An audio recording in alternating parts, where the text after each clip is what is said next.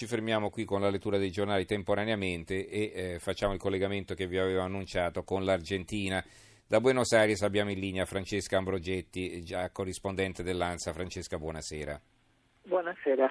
Allora, ti abbiamo chiamata e grazie per la tua disponibilità. Perché? Perché sì, se ne sta parlando anche in Italia, ovviamente, ma in Argentina immagino sia una delle notizie più importanti, no? Si sta seguendo con apprensione, tutti quanti in Argentina stanno seguendo con apprensione le sorti di questo sottomarino del quale non si hanno più notizie da diversi giorni. Vedo qui una notizia dell'ANSA proprio di poco fa, eh, dell'una.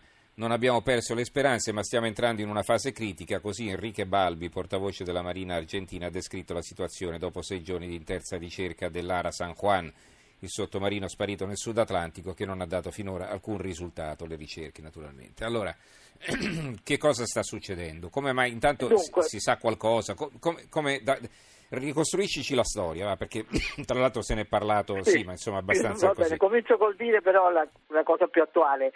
Sono preoccupatissimi perché l'autonomia nella peggiore delle condizioni, chiaramente che non si sa se stanno nella peggiore delle condizioni, è di sette giorni. Oggi è il sesto giorno.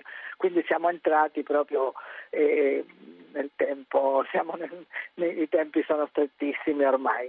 E dunque la vicenda è iniziata una settimana fa, sei giorni fa, domani sarà una settimana, quando si sono perse le tracce questo sottomarino che stava esattamente in quel momento a quattrocentotrenta chilometri dalla costa, all'altezza della penisola di Valdés, che sta più o meno a metà della costa argentina, e non, non si sono avute più notizie. E all'inizio una notizia tenuta un po' in sordina, poi piano piano ha preso veramente una forza ed è oggi, la, come dicevi poco prima, la notizia del momento. Sarebbe se questi quarantaquattro membri dell'equipaggio, tra cui una donna, dovessero eh, dovesse accadere una tragedia, sarebbe una delle peggiori della storia militare argentina.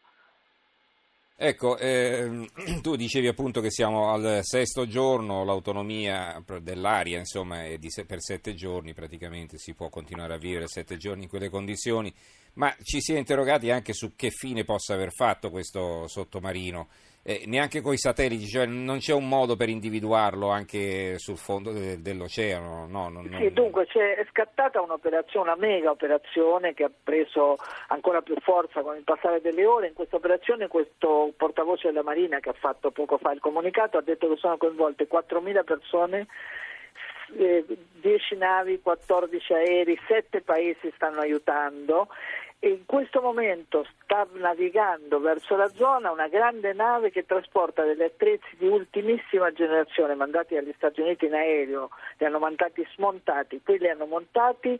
Questi sono dei, dei sommergibili mh, telecomandati che hanno dei sonar di vastissimo raggio e che dovrebbero battere tutta la zona per trovare qualsiasi indizio di questo sottomarino. Poi tra l'altro hanno mandato anche un piccolo sottomarino chiamato Falco, che si cala una volta recuperato il, il sommergibile scomparso, cala questo sottomarino e riscatta diciotto per volta, perché è un piccolo sottomarino, riscatta diciotto per volta l'equipaggio.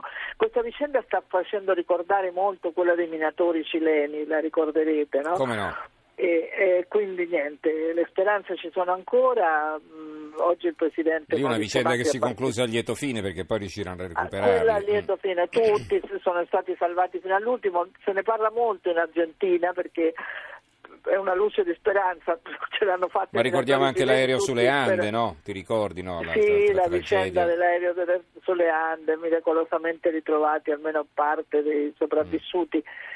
Quindi eh, l'Argentina è veramente al fiato sospeso in questo momento. Una prima buona notizia è questa: il tempo è migliorato per la prima volta da quando si stanno effettuando le ricerche, i, le onde sono più basse, non avevano raggiunto i sei, perfino gli otto metri, il vento fortissimo, il vento è diminuito.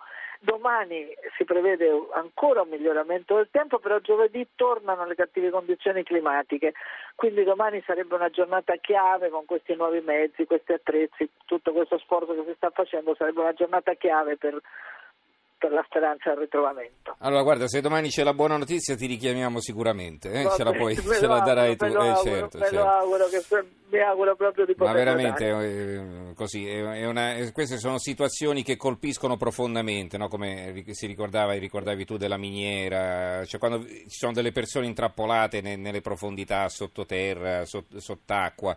Eh, viene, viene un'angoscia, non so, un qualcosa di particolare. Fa male a tutti, hai ragione, è una cosa che veramente il fiato sospeso. Io mi auguro, mi auguro che mi possiate chiamare, che io vi possa dare buone notizie. Benissimo, ringraziamo allora Francesca Ambrogetti, ex corrispondente dell'ANSI in Argentina. Salutaci Buenos Aires, grazie Francesca. Ciao caro, buonasera, buonasera, buonasera, buonasera ciao, ciao.